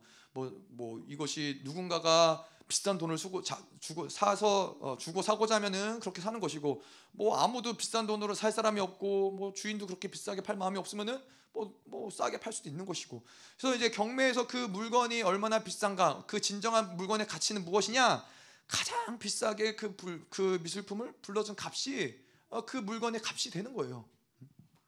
그걸 뭘 얘기하는 거냐면은 하나님이 누가 우리의 존재의 가치를 가장 비싸게 불러줄 수 있어요? 하나님이라는 거예요.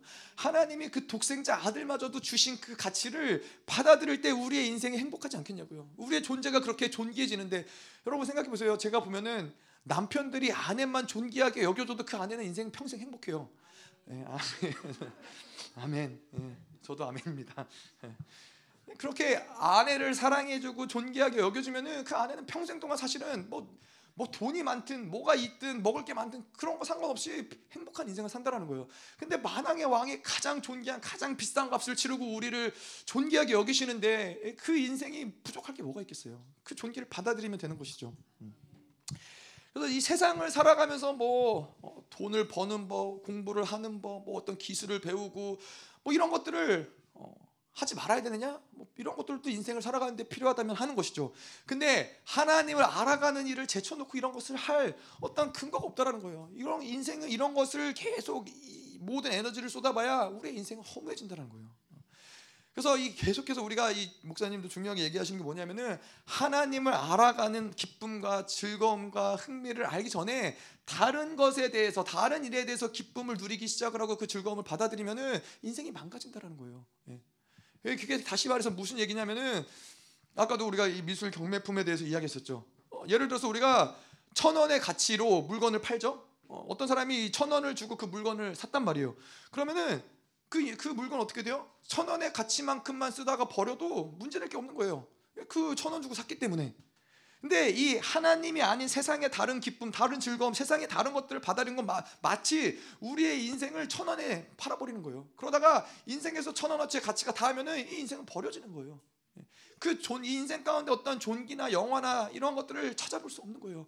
그렇기 때문에 이 세상에서 주어지는 세상이 주는 존귀, 세상이 주는 기쁨, 말로 이 세상에서 아무것도 우주 만물하고도 바꿀 수 없는 존귀를 하나님이 주신 내 어떠한 이 정체성을 팔아먹으면 안 된다는 거죠. 그래서 나는 어떤 기쁨도 없고 뭐이 어, 하나님을 만나고자 하는 갈망도 없고 예, 그렇다면은 뭔가 문제가 있는 거예요. 영적 관계가 뭔가 잘못되고 있다는 거예요. 자, 하나님의 사람이 하나님을 기뻐하는 증거는 뭐예요? 내가 인생을 살아가면서 하나님을 기뻐한다. 그런 거는 다른 것들, 이 세상에 내가 먹고 살기 위해서 하는 일들, 뭐 세상에서 내가 뭐 낙으로 여기는 일들, 이 모든 것들은 어, 하면 하는 것이고 안 하면 안 하는 거예요. 그게 내 인생의 어떤 발목을 잡지 않는 거예요.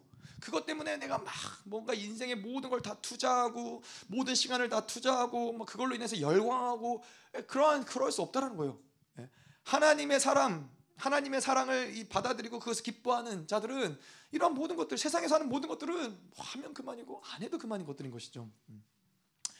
자 그래서 우리가 뭐 그렇다고 뭐 일을 하지 말아라 뭐 일을 세상에 나가서 뭐 직장을 다니지 말아라 이런 얘기는 아니지만은 하나님을 그렇게 사랑하고 하나님을 알아가는 것을 기쁨으로 여기는 자들은 세상에서 무엇을 해도 사실 에너지 손실이 없는 거예요. 예, 하나님을 찾고 하나님 만나는데 전면적으로 그분을 알아가는 데 있어서 다른 것 때문에 탈진되지 않는다라는 거예요. 어. 그래서 이런 것들이 우리를 돌아봐야 되는 초점이죠. 뭐 내가 예를 들어서 직장 생활하는데 직장 생활이 너무 빡세고 너무 힘들어 갖고 하나님께 나아갈 수 있는 기도할 수 있는 일 일말의 에너지조차 없다. 예, 이러면은 뭐가 잘못된 거예요. 예, 우리의 인생은 그렇게 살 수 없는 존재들인 거예요. 왜냐하면 우리의 그, 그건 무엇을 얘기하냐면은 일단은 우리의 근원적인 존재를 어, 내다 버린 것이고 일단은 우리 근원적인 갈망함들을 닫아 버린 것이고 우리 안에 이 존재의 어떤 실존의 의미를 다 어, 포기한 상태인 거라는 것이죠. 그럼 그거를 우리는 삶이라고 이야기할 수 없는 것이죠. 인간이 실존하는 이유, 인간이 창조된 목적은 하나님을 알아가고 그분을 기뻐하는 것인데 이런 모든 것들을 다 닫아놓은 채 하나님을 알아갈 수 있는 어떤 하나님을 기뻐할 수 있는 일말의 힘, 에너지가 하나도 없이 세상에서 열심히 살아간다. 그 인생은 정말로 불행한 인생인 거예요. 예. 하나님도 모를 뿐만 아니라 나도 모르는 것이고 내 인생의 방향도 모르는 것이고 예, 그냥 소위 말해서 노예처럼 종처럼 기계처럼 예, 이 인생을 그냥 땅에 소비하듯이 땅에 다 버려지듯이 그렇게 인생을 소비하는 삶을 살아간다는 것이죠. 음. 자, 4장 8절 볼게요. 사랑하지 아니하는 자는 하나님을 알지 못하나니 이는 하나님은 사랑이심이라. 자, 사랑하지 아니하는 자는 뭐 옛사람을 이야기하는 것이죠. 옛사람은 하나님을 모른다라는 거예요. 자, 하나님은 사랑이신데 하나님은 사랑이신데 사랑이 아닌 다른 경로를 통해서 우리는 하나님을 알아갈 수 없다는 거예요. 어. 옛사람 뭐예요? 하나님의 사랑을 전면적으로 거부하고 하나님을 대적하고 하나님과 원수가 된 것이 바로 육신이고 옛사람인데 옛사람으로 살아가면서 세상을 사랑하면서 하나님을 알아갈 수 없다는 거예요. 예. 그래서 우리가 아까도 이야기한 대로 우리의 인생 가운데 뭐 아직 경험해 보지 못한 분들은 이제 그런 것들을 경험하셔야 되는데 인생 가운데 다른 게 없는 거예요. 하나님을 알아가는 기쁨과 낙으로 살아가야 되는데 내가 그 세상을 사랑하고 이 옛사람과 육신과 짝하여서 살아가면서 하나님을 알려고 하는 것이 가능하냐? 불가능하다라는 것이죠. 예. 그래서 이 하나님을 알아가는 기쁨을 누리고 그분과 함께 살아가기 위해서는 반드시 옛사람이 옛사람을 포기하고 새사람을 선택하고 계속 세상과 짝하는 것을 계속해서 어, 그 육신을 죽여가면서 예, 하나님을 알아가는 기쁨을 맛보는 것이죠. 음. 자, 그래서 이는 하나님은 사랑이시라, 사랑이심이라. 음. 자, 하나님은 사랑이라라고 이야기하는 이 요한 사도의 의도는 무엇이냐면은 어, 우리가 두 가지를 볼 수 있는데 하나는 하나님 하나는 하나님은 사랑밖에 못 하신다는 거예요. 그분은 사랑 말고 다른 것은 할 수 없다라는 거예요. 어, 그것은 무엇을 이야기하는 거냐면은 하나님이 사랑밖에 못 하신다. 뭐 아까 저희가 비슷한 이야기를 했지만은 그분이 주시는 모든 것들은 다 사랑이라는 거예요. 그분과 나의 모든 관계성, 관계성 가운데서 일어나는 모든 것들은 다 사랑이라는 거예요. 그래서 우리가 이 세상, 특별히 자녀들은 세상을 살아가면서 하나님의 사랑으로 받아들이면 이 세상의 인생 가운데 어떤 것도 버릴 게 없어요. 뭐 안 좋은 게 없, 다라는 거예요. 그것이 때로는 우리에게 뭐 고난과 결핍과 억울함과 아픔일 수도 있지만은 그것을 사랑으로 받아들이면은 그것은 인생은 반드시 형통할 수밖에 없다는 것이죠. 우리의 인생이 왜 고난이 있어요? 사랑하니까. 우리 인생에 왜 아픔이 있어요? 사랑하니까. 우리 인생이 왜 이렇게 고달파요? 사랑하니까. 하나님이 사랑하시니까 이 모든 것들이 예, 있다라는 거죠. 이것을 사랑으로 받으면 우리 인생은 아름다워지는 거예요. 제가 예전에도 한번 말씀을 드렸지만은 이, 이 사랑을 그래서 하나님은 사랑이시다. 이거 이 명제를 받아들이고 내 인생 가운데 모든 것이 하나님의 사랑 가운데서 이루어진다는 것을 믿음으로 받아들이면은 그 인생이 그런 사랑의 흐름으로 간다라고 했잖아요. 제가 예전에 이제 열방교회 있을 때 열방교회를 이제 떠나면서 이제 그런 얘기를 했었죠. 아, 제가 열방교회 10년이라는 세월을 지내면서 어, 특별히 어, 조사모님에게 많은 사랑을 받았다. 하는 조산 사모님에게 특별한 사랑을 받았다. 어, 사모님이 여러 가지 많은 또 사역을 할 수 있도록 문을 열어주시고 어, 지지해주시고 후원해주시고 내가 많은 사랑을 받았다라는 이제 고백을 했, 어요 고백을 했는데 예배 때 이제 그런 이야기를 하고 교역자 모임을 갔는데 이제 그런 이야기를 사모님이 하시면서 아 근데 나는 너 내가 너를 특별하게 사랑했다라는 걸 난 모르겠다. 난 너를 특별하게 사랑한 적이 없다고 생각했는데 이제 그러면서 아, 예, 제가 이제 멘붕이 온 거죠. 이게 도대체 무슨 소리지? 아니 10년 동안 내가 착각해서 살았구나. 나는 정말 나는 특별한 사랑을 받는다고 생각을 했는데 근데 이제 그러던 그러고 나서 사모님이 뭐라고 그러셨냐면은 그 교육자들한테 근데 이게 믿음이라고. 이게 믿음이라고. 근데 우리는 그 믿음이 중요한 거예요. 왜냐하면 하나님은 사랑이시거든요. 그건 명제예요. 변하지 않아요. 하나님은 사랑으로 만들어 주셨는데 어떠한 자들이 그 사랑을 받아들여서 그 사랑으로 인생을 살아가느냐 이거를 믿는 자들인 거예요. 내 인생이 아무리 고달프고 아무리 묶임 있어도 아 그분이 사랑하셔서 나 인생 가운데 어려움이 있는 거지. 그분이 나의 나를 얼마나 더 온전하게 만들어가기 위해서 얼마나 나를 더 아름답게 만드시기 위해서 하나님이 이런 시간을 허락하셨을까? 사랑으로 받아들이면은 그 믿음을 통해서 그 인생을 그렇게 풀어지는 거예요. 그래서 저는 정말로 이 열방교회 10년이라는 시간을 보면서 특별한 사랑을 받았어요. 예, 뭐 사모님은 안 줬을지 모르지만 저는 받았어요. 이게 바로 이, 이 사랑에 대한 믿음인 것이죠. 음. 그래서 이러한 것이 안 되기 때문에 우리는 계속 어떠한 상황이나 환경이 오면은 자기 방식으로 뭔가 내 인생이 좋으면은 잘 풀리면은 하나님의 사랑이라고 느끼고 인생이 안 풀어지고 나쁘면은 상처받고 좌절하고 그러면은 인생의 어떠한 이 색깔이 컬러가 칙칙해질 수밖에 없는 거예요. 음. 그래서 하나님은 반드시 우리를 만드시고 창조하셨을 때에는 인생을 우리의 인생을 최고의 아름다운 걸작품으로 만드시기 위한 것이 하나님의 계획이라는 거예요. 음. 그래서 우리가 이 모든 하나님의 사랑의 어떠한 이 사랑 안에서 이 모든 상황들을 받아들이면은 우리는 아름다운 하나님의 걸작품으로 가는 것이죠. 여러분 생각해 보세요. 뭐 제가 아까도 뭐 그런 비슷한 얘기지만은 저희 교회에 모든 성도분들이 있는데 모든 성도분들이 어, 목사님을 향해서 이런 생각을 저를 향해서 그런 생각하고 있어요. 아, 목사님이 나만 싫어하시지. 다 공동체 다 굉장히 큰 미혹에 빠진 거죠. 아, 목사님이 나는 진짜 안 좋아하셔. 난 진짜 싫어하셔. 이러한 믿음으로 공동체가 다 그렇게 아, 믿고 있어요. 굳건하게 믿고 있으면은 이 공동체 분위기가 어떻겠어요? 근데 반대로 공동체 모든 사람들이 목사님 우리 목사님이 나를 진짜 특별하게 아끼시고 사랑하시지. 그러면은 공동체 분위기가 어떻겠어요? 완전히 달라진다라는 거예요. 뭘 목사님이 제가 뭘 해고 안 하고가 문제가 아니라 그 어떻게 그것을 받아 바라보고 믿느냐에 따라서 그 공동체의 색깔은 완전히 달라지는 거예요. 마찬가지로 우리 인생도 마찬가지라는 거예요. 우리 인생도 하나님이 나를 얼마나 사랑하시지, 하나님의 특별한 사랑이 나를 얼마나 이런 놀라운 일들을 경험하게 하시지라고 했을 때 그 인생의 색깔은 아름다워지는 거예요. 자, 그래서 이 또 한 가지 하나님은 사랑이다라고 했을 때 요한 사도가 말하는 의도는 무엇이냐면은 그 사랑은 모든 것을 다 덮어버리는 어마어마한 사랑이라는 거예요. 우리가 3장 1절에서 그 하나님의 사랑을 이야기할 때 그랬잖아요. 어떠한 사랑으로 하나님이 우리를 자녀를 삼으셨느냐. 거기에서 두 가지 얘기했던 게 하나님을 어떻게 다르게 표현할 수 없어서 어떠한 사랑이다라고 표현을 했다라고 그랬고 또 한 가지 를 어떻게 딱 규정하기 어렵기 때문에 이것을 어떠한 사랑이다라고 이야기할 수 있다라는 것이죠. 자 그런데 이 요한 사도가 이 하나님은 사랑이다라고 했을 때 그가 본 어떠한 사랑이 어, 때 했느냐면은 가서 하나님의 나라의 모든 것들을 다 봤잖아요. 예? 요한 사도가 하늘에 올라가서 모든 하나님의 나라의 전부인 모든 것을 다 봤어요.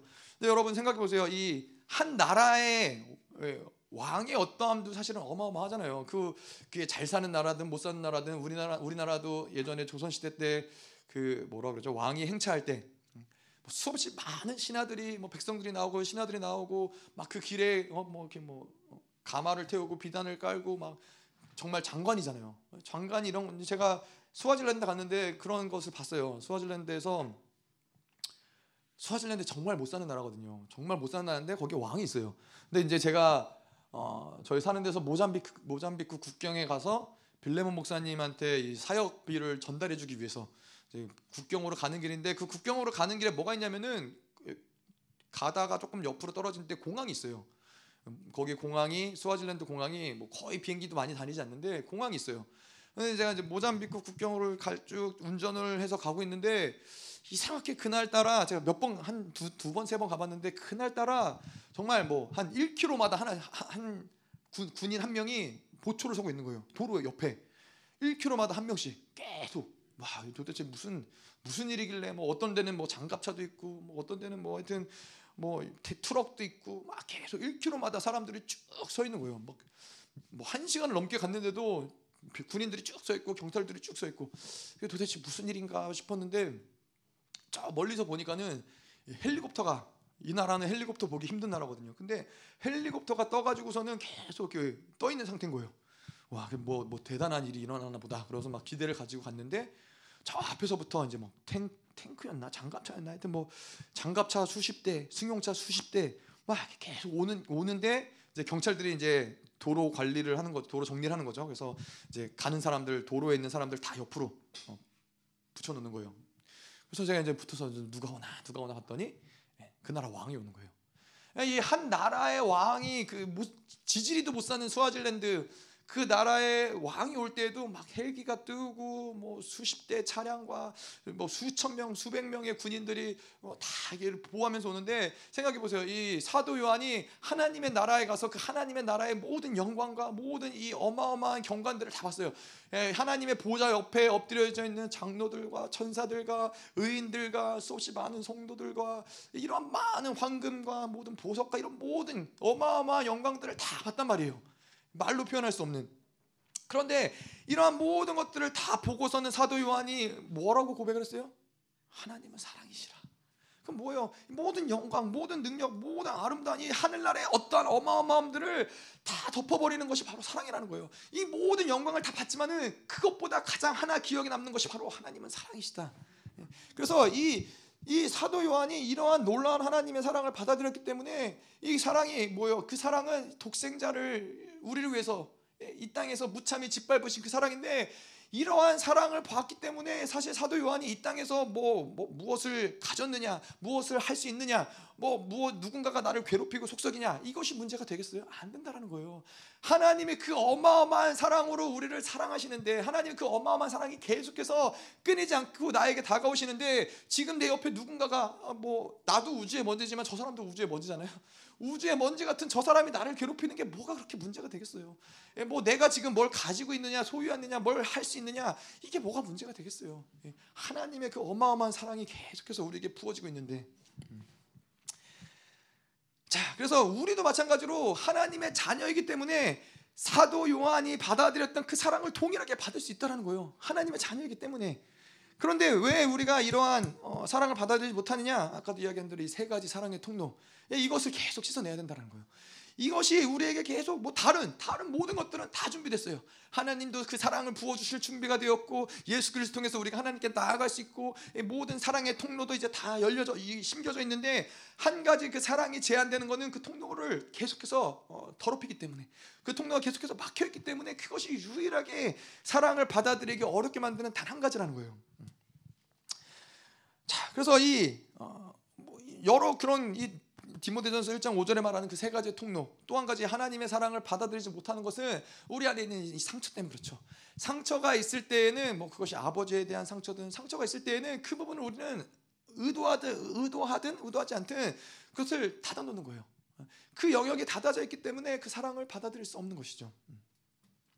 자 그런데 여러분 이 하나님의 사랑을 뭐 어떠한 이유에든 그 세 가지 통로가 닫혀 있어서든 상처 때문이든 이 사랑을 받아들이지 않고 실패했는데 그 하나님이 나에게 전능하신 하나님이다. 그 하나님이 나에게 능력이 하나님이다. 이런 것이 의미가 있어요? 의미가 없다라는 거예요. 그분이 우리를 사랑하시는 아버지이기 때문에 이 모든 그분이 가지신 모든 것들, 그분이 행하실 수 있는 모든 것들이 의미가 있는 것이지. 그분이 나랑 상관없는 저 멀리 계신 누군가, 옆집 사는 아저씨, 그러면은 그분이 뭐 대단한 억만장자고 백만장자고 뭐 이런 것들이 나에게는 아무 의미가 없다는 거예요. 다시 말해서 사랑이 풀어지지 않고는 하나님의 다른 것들은 별로 그렇게 큰 의미가 없다는 거예요. 예. 능력도 지혜도 이 모든 것들이 사랑이 풀어질 때 이것이 온전해진다는 것이죠. 자, 그래서 이 4장 9절부터 10절까지 보겠는데 이거는 하나님의 사랑의 폭발이에요. 자, 9절에 보면 하나님의 사랑이 우리에게 이렇게 나타난 바 되었으니 하나님이 자기의 독생자를 세상에 보내심은 그로 말미암아 우리를 살리려 하심이라. 자, 아까도 이야기했지만은 그 사랑은 이렇게 나타난 바 되었다. 하나님의 사랑은 반드시 반드시 드러날 수밖에 없다는 거예요. 반드시 그 사랑은 발산될 수밖에 없다는 거예요. 하나님 우리가 또 요한일서에서 그 하나님은 빛이시라 예, 그 빛은 반드시 발산될 수밖에 없다라는 거예요. 여러분 이 사랑이 발산되었다, 사랑이 드러났다, 나타났다. 이거를 우리가 어떻게 또 이야기하냐면은 그분이 우리를 낳으셨다는 거죠. 우리를 뜨겁게 사랑하셨기 하나님은 사랑하시기 때문에 우리가 그래서 구원을 받았다라는 것을 또 어떻게 이야기해요? 거듭났다, 예, 다시 태어났다. 부모 부부가 사랑을 하면은 예, 자녀를 낳는 것이죠.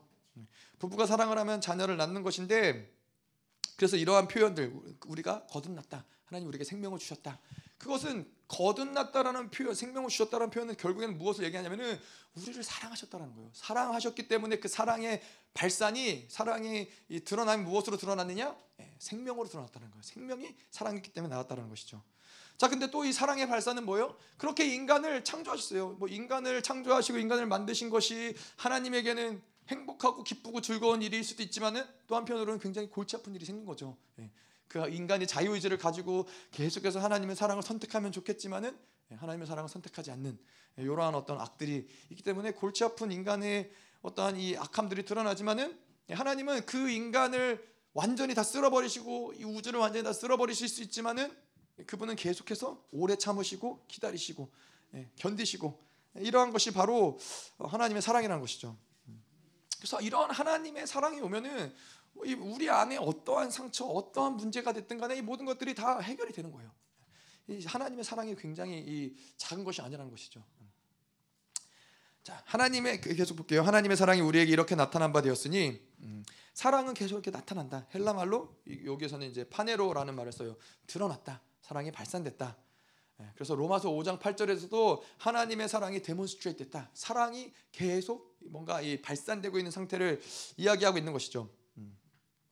자, 그래서 이 사랑을 우리가 받아들이고 있는 상태라면, 우리가 영을 열고 있는 상태라면은 그 사랑은 계속 우리에게 어떠한 모습으로든 나타나게 돼 있다는 거예요.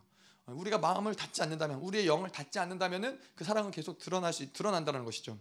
관계에서 마음을 열어놓은 사람들은 어 그런 어떤 이 꽃들을 보면서 뭐예요? 만나는 거예요. 어, 하물며 우리가 고난 가운데 하나님을 찾잖아요. 하나님을 찾... 어, 우리 그렇잖아요. 이 사랑하는 가족과 함께 오랫동안 살았던 집을 이제는 정리를 하고 떠나야 된다. 아 그러면은 뭐요? 그 사랑의 어떤 흔적들이 그 집에는 남아 있는 거예요. 어, 이 사랑의 흔적들을 보면서 그 집에서 머물렀던 그 시간들에 우리가 나눴던 사랑들이 보이는 거죠. 때로는 어떨 때는 그런 사랑들이 함께 지낼 때에는 보이지 않을 수도 있어요. 근데 뭐요? 사랑하는 사람과 함께 살았다는 것은 그 많은 흔적들이 여기저기 남아 있다는 거예요. 그래서 저도 이제 이사를 하다 보면 이제 발견되어지는 게 뭐 정, 짐을 정리하고 뭐 치우고 이러다 보면은 뭐 예를 들어서 이제 아이들이 쓴 편지가 있다거나 어, 뭐 아니면은 이제 아이들과 함께 했던 뭐 추억이 담긴 어떤 사진이 나온다거나 어, 뭐 어떤 장난감이 나온다거나 뭐 이런 것들을 보면서 아 그 사랑을 느끼는 거야. 아 그때 우리가 이런 아, 아이들과 우리가 이런 사랑을 했었지. 이런 것들 제가 한 번은 이제 미국에서 어, 있다가 이제 저희 누나가 먼저 한국에 들어오는 어, 시간이 있었어요. 한국에 먼저 들어오는 시간이 있어갖고 누나가 이제 급하게 누나랑 매형이랑 급하게 이제 방을 비 저희가 같이 한 집에 살았는데 방을 비우고 한국에 들어가게 되니까는 그 방을 뭐 짐을 어떻게 할 수도 없지 그냥 그냥 간 거예요. 방에 이제 짐들이 가득한 거예요. 그래서 이제 뭐 방을 정리를 해야 되니까는 이제 제가 누나 방에 가서 이제 이것저것 다 정리를 했죠. 정리를 하다가 제가 이제 마음이 울컥한 거예요. 왜냐면은 그냥 그런 게 너무 느껴지는 거예요. 뭐, 뭐 저한테 직접적으로 뭘 했던 어떤 편지나 뭐 이런 건 없었지만은 그냥 이런 걸 보면서 아, 누나한테 왜 더 잘 못했을까? 아, 누나한테 이럴 때 누나가 얼마나 힘들었을까? 막 이런 것들이 그런 물건들을 보고 이런 누나의 어떤 자취를 보는데 그런 게 느껴지는 거예요. 근데 여러분 이러한 인간적인 관계에서도 뭔가 이렇게 지나간 흔적들을 보면서 또 사랑이 느껴지고 사랑이 기억되어지고 사랑이 체험되어지는데 하나님이 계속해서 영원한 현재형으로 우리에게 다가오시는데 하나님의 사랑의 흔적들을 우리가 느끼지 못할 리가 있겠어요? 예, 어디에서나 어느 순간에서나 하나님의 사랑은 계속해서 보여진다는 거예요. 그래서 시편 8편에서 다윗이 그래요. 여호와 우리 주여 주의 이름이 온 땅에 어찌나 그리 아름다운지요. 온 땅에 주의 이름이 있다라는 거예요. 그것은 뭐예요? 주의 이름이 왜 온 땅에 있어요? 하나님의 자신의 어떠함을, 하나님의 자신의 존재를, 자신의 사랑을 온 땅 가운데 우리로 볼 수 있게, 우리로 느낄 수 있게, 우리로 알 수 있게 그 사랑을 계속 온 땅 가운데 심어놨다는 거예요. 근데 다윗은 그걸 보는 거예요. 내가 고난 가운데 동굴했을 때에도 사울에게 쫓길 때에도 내가 왕궁했을 때에도 하늘을 보나 꽃을 보나 들을 보나 어디를 봐도 나를 향한 하나님의 사랑이 다 보이는 거예요. 그래서 이 시편 8편의 고백이 이, 사, 이 어, 다윗의 고백이 여호와 우리 주여 주의 이름이 온 땅에 어찌 그리 아름다운지요. 나를 향한 그 하나님의 사랑이 온 땅에 새겨져 있는 거예요. 음. 그건 하나님의 사랑은 반드시 그렇게 드러날 수밖에 없다는 것이죠. 음.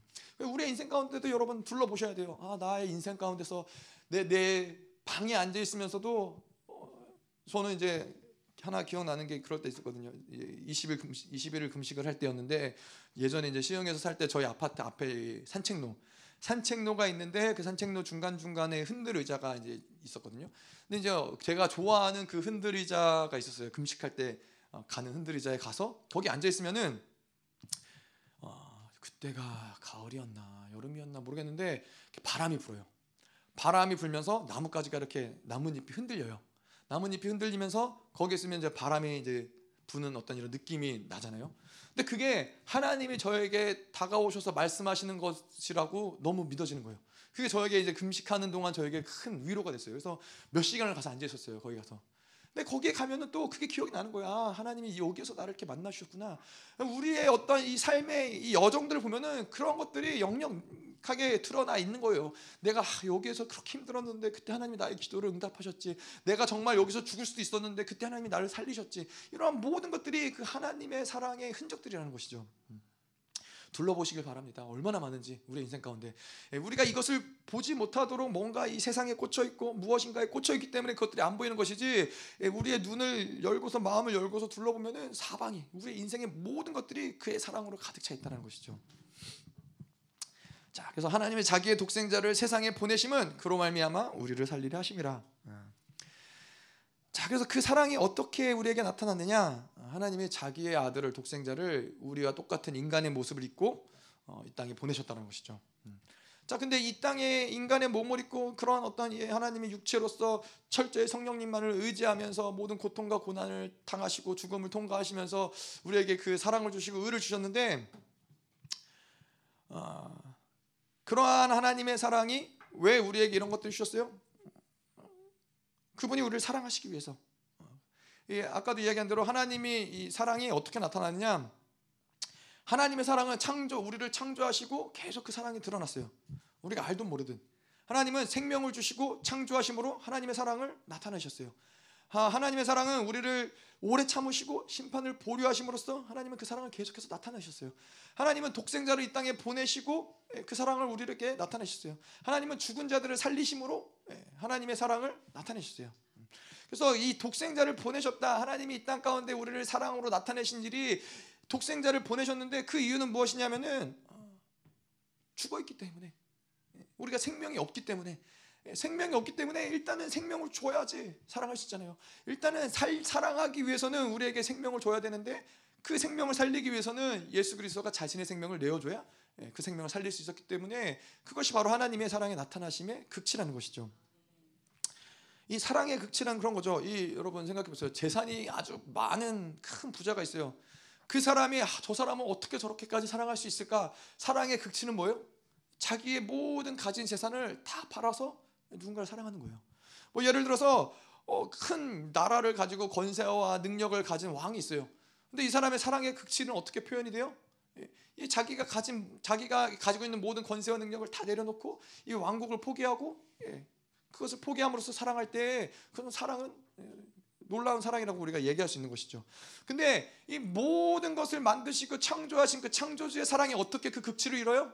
그 창조주 하나님이 우리와 똑같은 피조물의 모습으로 이 땅에 오셔서 우리를 대신하여서 인간을 대신하여서 죽으셨다는 거예요. 이것은 하나님의 사랑의 나타나심의 극치라고 이야기할 수밖에 없는 것이죠. 우리가 그런 사랑을 느끼지 못하는 이유는 다른 이유가 아니라 영을 닫아놨기 때문에 그래요. 우리가 그 영을 닫아냈기 때문에 하나님의 사랑을 받아들이지 못하는 것이고 또 한 가지는 뭐예요? 세상 사람들은 그 영이 음, 죽어져 있기 때문에 그래요. 영이 죽어져 있기 때문에 예, 사랑을 받지 못한다는 것이죠. 그래서 뭐 다른 게 다른 게 아니라 우리가 만약에 영이 죽어져 있다면은 예수 그리스도를 다시 그 그분을 온전히 받아들임으로써 생명을 받아야 되는 문제인 것이고 그 영이 닫혀 있다면은 그 영을 활짝 열고 그 사랑을 받아들이면 되는 문제라는 것이죠. 자, 4장 10절.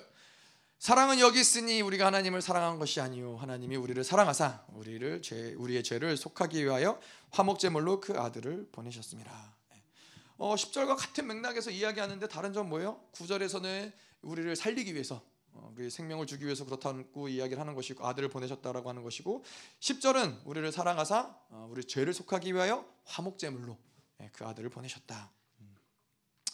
자 여기도 마찬가지로 사랑은 여기 있다. 이것이 하나님의 사랑이다. 하나님이 먼저 사랑하셨다. 이 모든 것들이 다 어, 동일한 얘기예요. 똑같은 이야기예요. 이것이 바로 진리의 명제라는 거예요.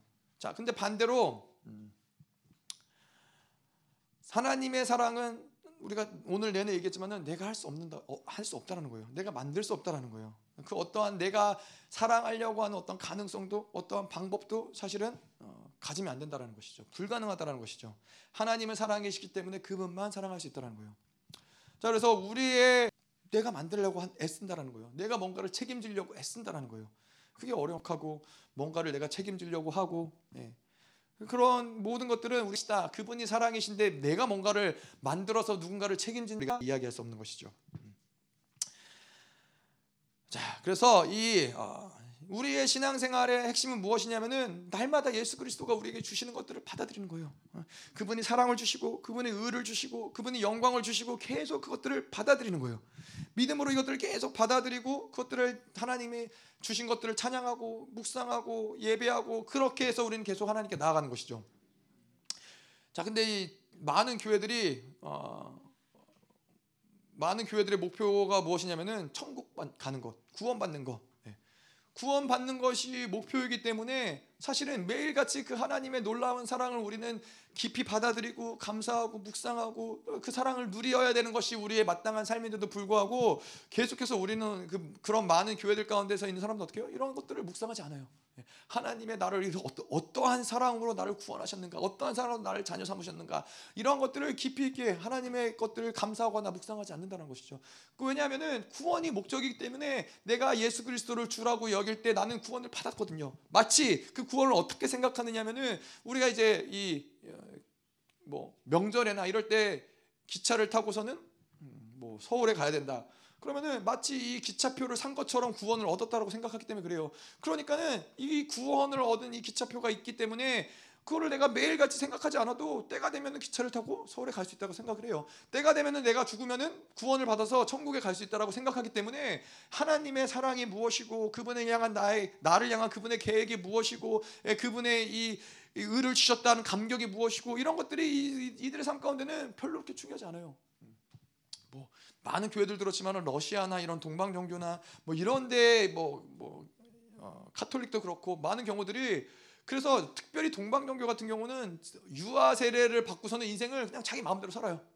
예, 아무것도 구속되지 않아요.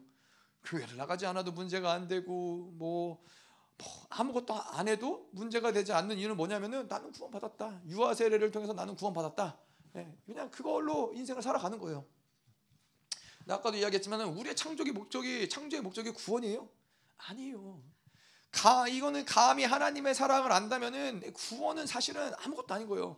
구원은 이제 이제 막 하나님의 이 사랑과 교제 가운데로 들어갈 수 있는 아주 이 자그마한 근거가 될 뿐이에요.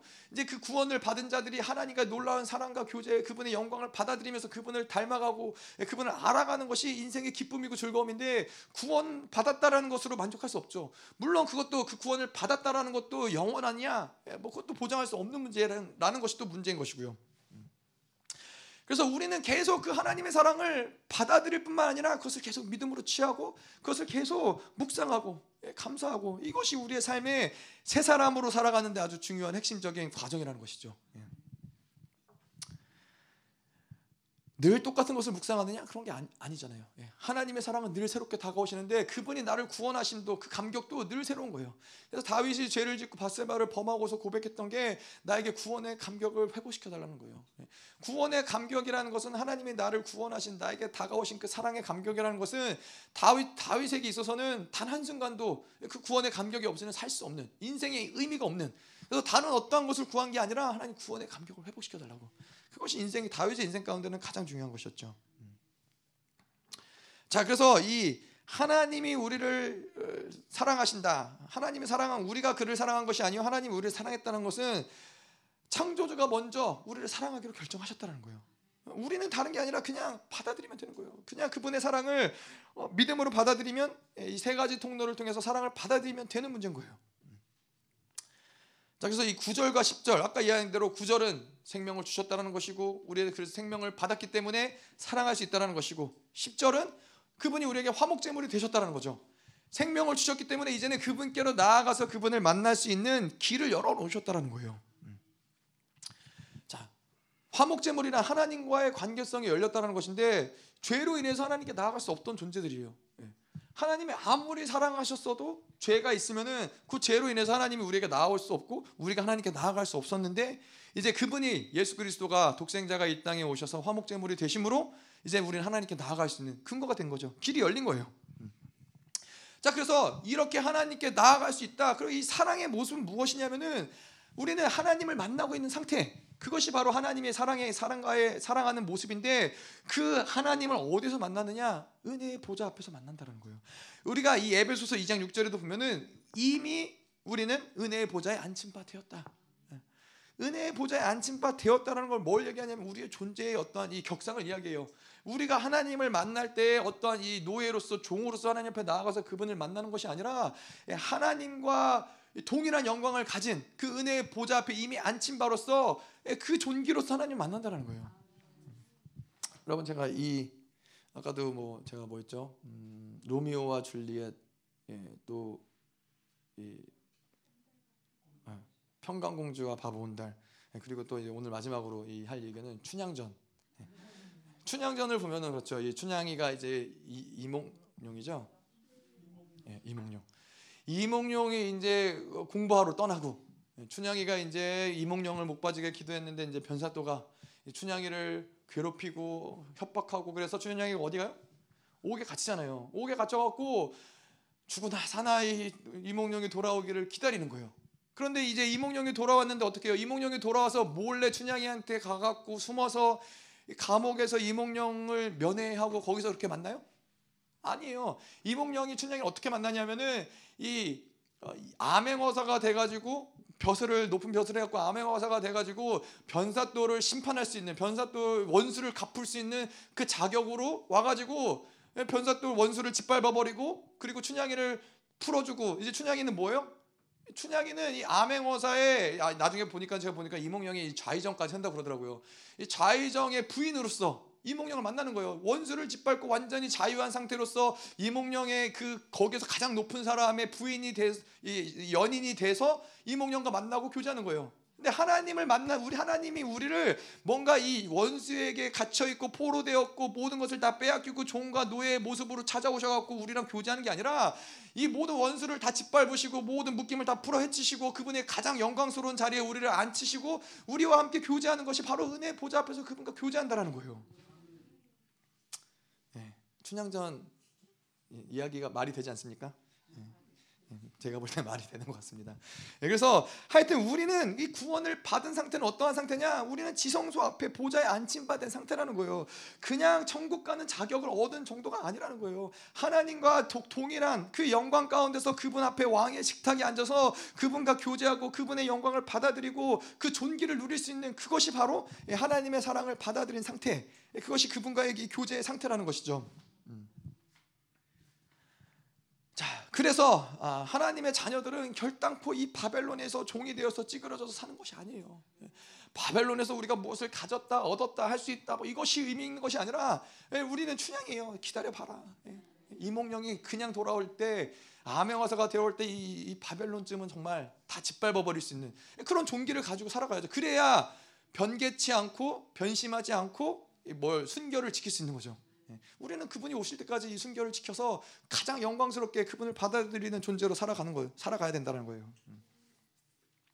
자, 그래서 이 결론적으로 아, 사랑은 여기 있으니 이것은 무엇이냐? 이것은 하나님의 사랑을 받아들인 그 모습이 바로 여기라는 거예요. 사랑은 여기 있다. 하나님의 사랑이 어떻게 드러났느냐? 그분이 죽은 우리와 같은 아무 소망 없는 자들에게 오셔서 우리에게 생명을 주시고 우리를 시온의 대로를 활짝 여시고 은혜의 보좌 앞에 앉으셔서 그분의 신부로서 가장 존귀함을 받고 가장 진리이에요. 우리가 하늘나라 가면 천국 가면 천년 왕국이 시작되면 아니에요. 에베소서 2장 6절에 이 가장 영광스러운 자리에서 그분을 만날 수 있는 사랑의 통로가 이 세 가지의 디모데전서 1장 5절에 사랑의 통로가 열리면은 우리가 기도하는 그 순간에도 우리는 은혜의 보좌 앞에서 그분 앞에서 그런 존귀를 가지고 그분과 교제하는 거예요. 왕과 함께 이 모든 통치를 나눌 수 있는 그 영광을 나눌 수 있는 존귀를 나눌 수 있는 그 친밀함을 나눌 수 있는 존재로서 하나님을 만나는 거예요. 이게 바로 하나님의 사랑이라는 거예요. 이게 바로 우리를 향한 하나님의 사랑이라는 거예요. 그냥 적당히 어느 정도 이 땅에서 적당히 먹을 수 있는 뭔가 살아남을 수 있는 뭔가 인정받을 수 있는 그 정도로 우리를 구원하시는 게 하나님의 사랑이 아니라 예, 너는 나의 가장 존귀한 자리에 앉아서 나와 같이 교제할 자다. 이게 하나님의 사랑이라는 거예요. 우리 같이 기도할 텐데요. 하나님 그렇습니다. 하나님 오늘도 우리가 그 사랑을 알게 하시옵소서. 하나님 우리가 그 사랑을 하나님 보게 하여 주시옵소서. 하나님은 사랑이시라. 하나님 요한 사도가 이 하늘의 모든 하나님의 나라의 모든 것들을 보고 모든 영광을 보고도 고백할 수밖에 없었던 그 어마어마한 그 하나님의 사랑이 하나님 오늘도 이 예배 가운데 우리 가운데 찾아오게 하여 주시옵소서. 우리의 인생 가운데도 우리가 고백할 수밖에 없는 것은 하나님은 사랑이시라. 하나님 사랑할 수밖에 없다. 하나님을 통해서 우리는 그 사랑 사랑을 받아들이며 하나님 그 사랑을 통해서 우리가 다른 누군가를 사랑할 수 있는 그 모든 사랑의 흐름들이 주님 만들어지게 하여 주시옵소서. 내가 너에게 생명을 주었고 내가 너에게 그 존귀를 주었고 내가 이제 화목제물이 되어 너는 나의 지성소로 나와라 은혜의 보좌 앞으로 나와라 하나님과의 모든 사랑의 교제가 더 풀어지게 하여 주시옵소서. 하나님 그 영원한 사랑 하나님의 사랑이 있는데 세상의 어떠함들이 결코 문제가 되지 않나이다 하나님 세상의 것에 매이지 않게 하셔서 바벨론의 것들에게 매이지 않게 하셔서. 하나님 사랑의 폭발이 여기에서 일어나게 하셔서. 사랑이 여기 있나니 하나님은 사랑이시라. 더 하나님 당신의 놀라운 사랑이 하나님 오늘도 예배 가운데 풀어질지어다. 더 임하여 하소서. 이제는 교회 머리 대신 우리 구주 예수 그리스도의 은혜와 아버지 하나님의 끝없는 사랑과 성령 하나님의 내주 교통위로 충만케 하신 역사가 오늘도 하나님의 사랑을 계속해서 받아들이기로 결단하는 사랑하는 성도들과 그 가정과 직장과 자녀과 기업과 비전 위에 이 나라 민족과 전 세계 파송된 사랑하는 선교사들과 생명사역과 열방교회 위에 이제로부터 영원토록 함께 있을지어다 아멘.